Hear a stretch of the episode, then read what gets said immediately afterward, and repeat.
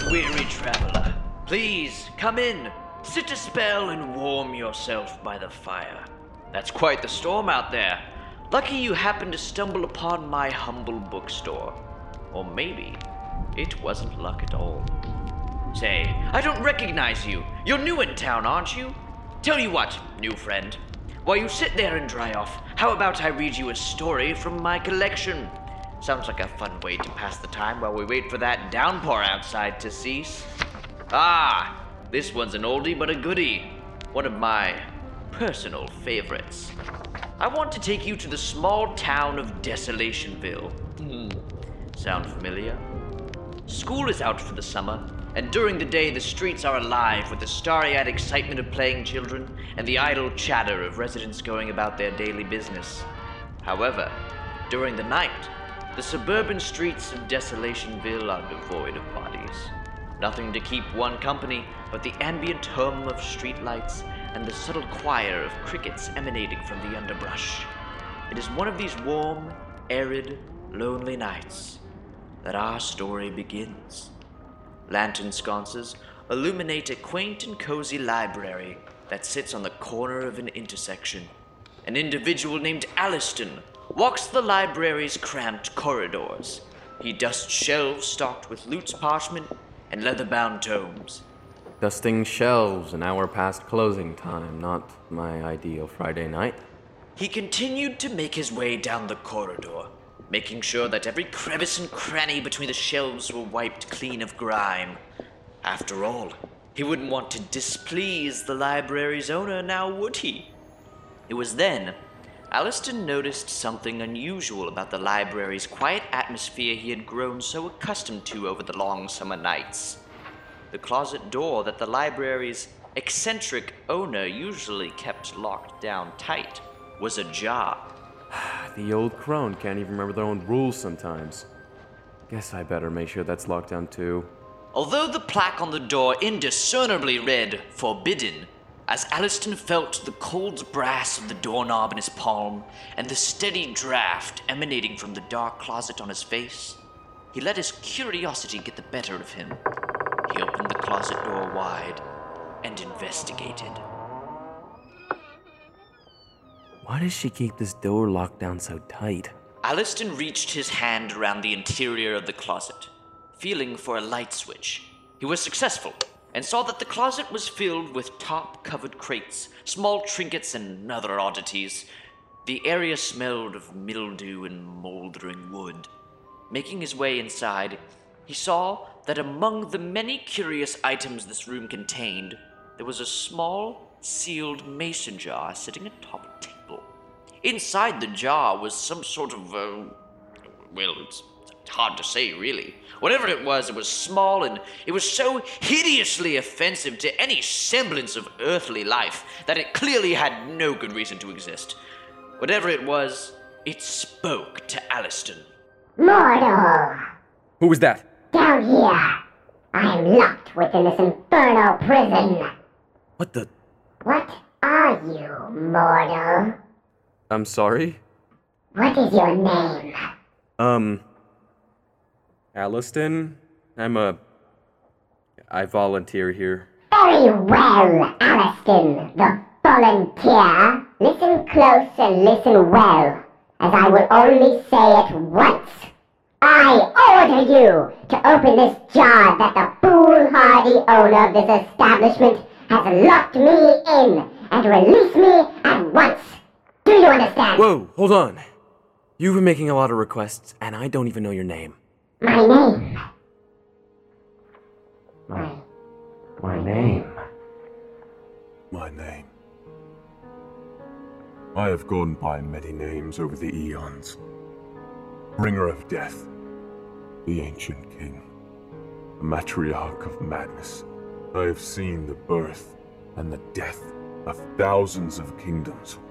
I have rained fire and brimstone upon the Corinthians and cursed empires with festering pestilence that ravaged their insides and tore them to sunder.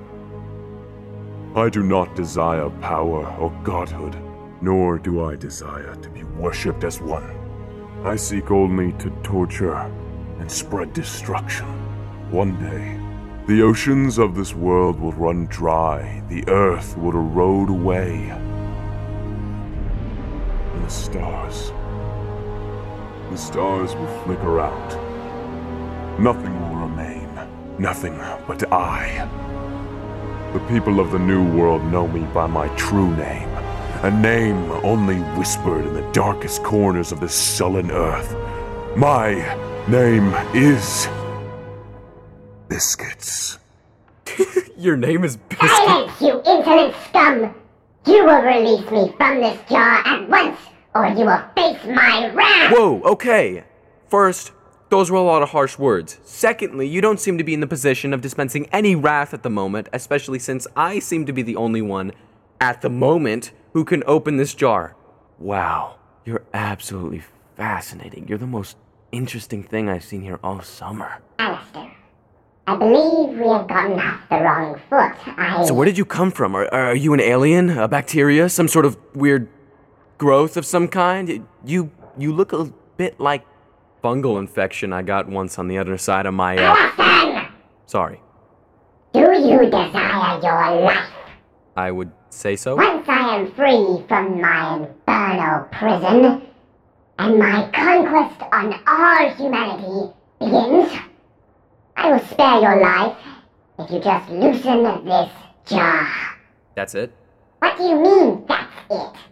Alliston gently closed the closet door behind him and sauntered over to the small table the jar rested upon.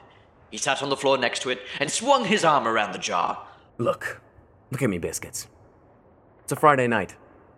Other kids my age are out storming the streets of the town, partying and going on dates and doing, you know, high school senior stuff. And I'm stuck here in a dusty old library talking to some cosmic horror beyond my human comprehension. I- I've been here all summer trying to convince my folks that I'm doing something productive with my life, and I'm not even making any money. You're the most exciting thing that's happened to me all summer.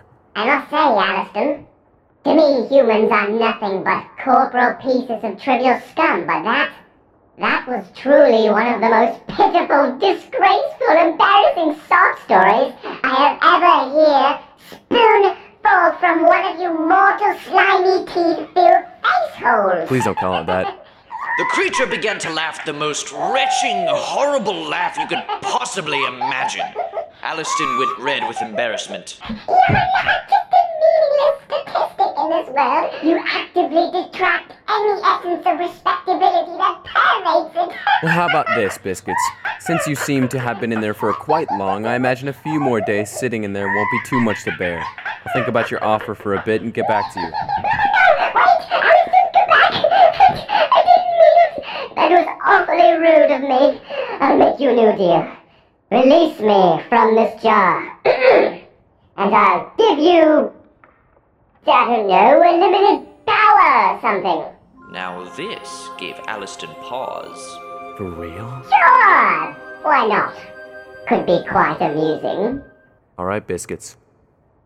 I'm trusting you. Alliston stuck out his arm for a handshake. Understandably, it was not reciprocated. Oh, right.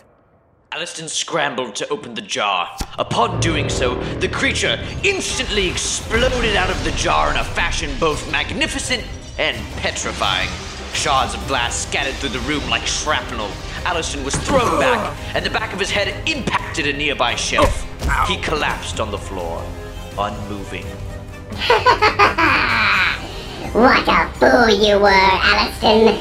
Just like all the other mortals I've come across. Why on earth would I ever sacrifice even a fraction of my power for an insignificant scum like you? You can lie there and rot for all I care. Now nothing stand between me and world domination! The monster reached for the closet doorknob with a, uh, quasi pseudopod mandible sort of appendage. Although it tried with all its might, it was unable to achieve a firm grasp on the doorknob. God damn it! Just a... If I could just... Come on! Unsuccessful, the monster shifted its gaze back to Alliston, now just an unconscious lump of tangled limbs on the floor. Alliston, I humbly apologize for deceiving you moments ago. I am in need of your services once more. Alliston? Alliston? Desperate attempt to wake him, the creature took up Alliston in its vague approximation of an arm and began to vigorously shake him. Alliston! Get up off the floor at once! This is funny! Alliston! Alliston! We need to open this door, Alliston!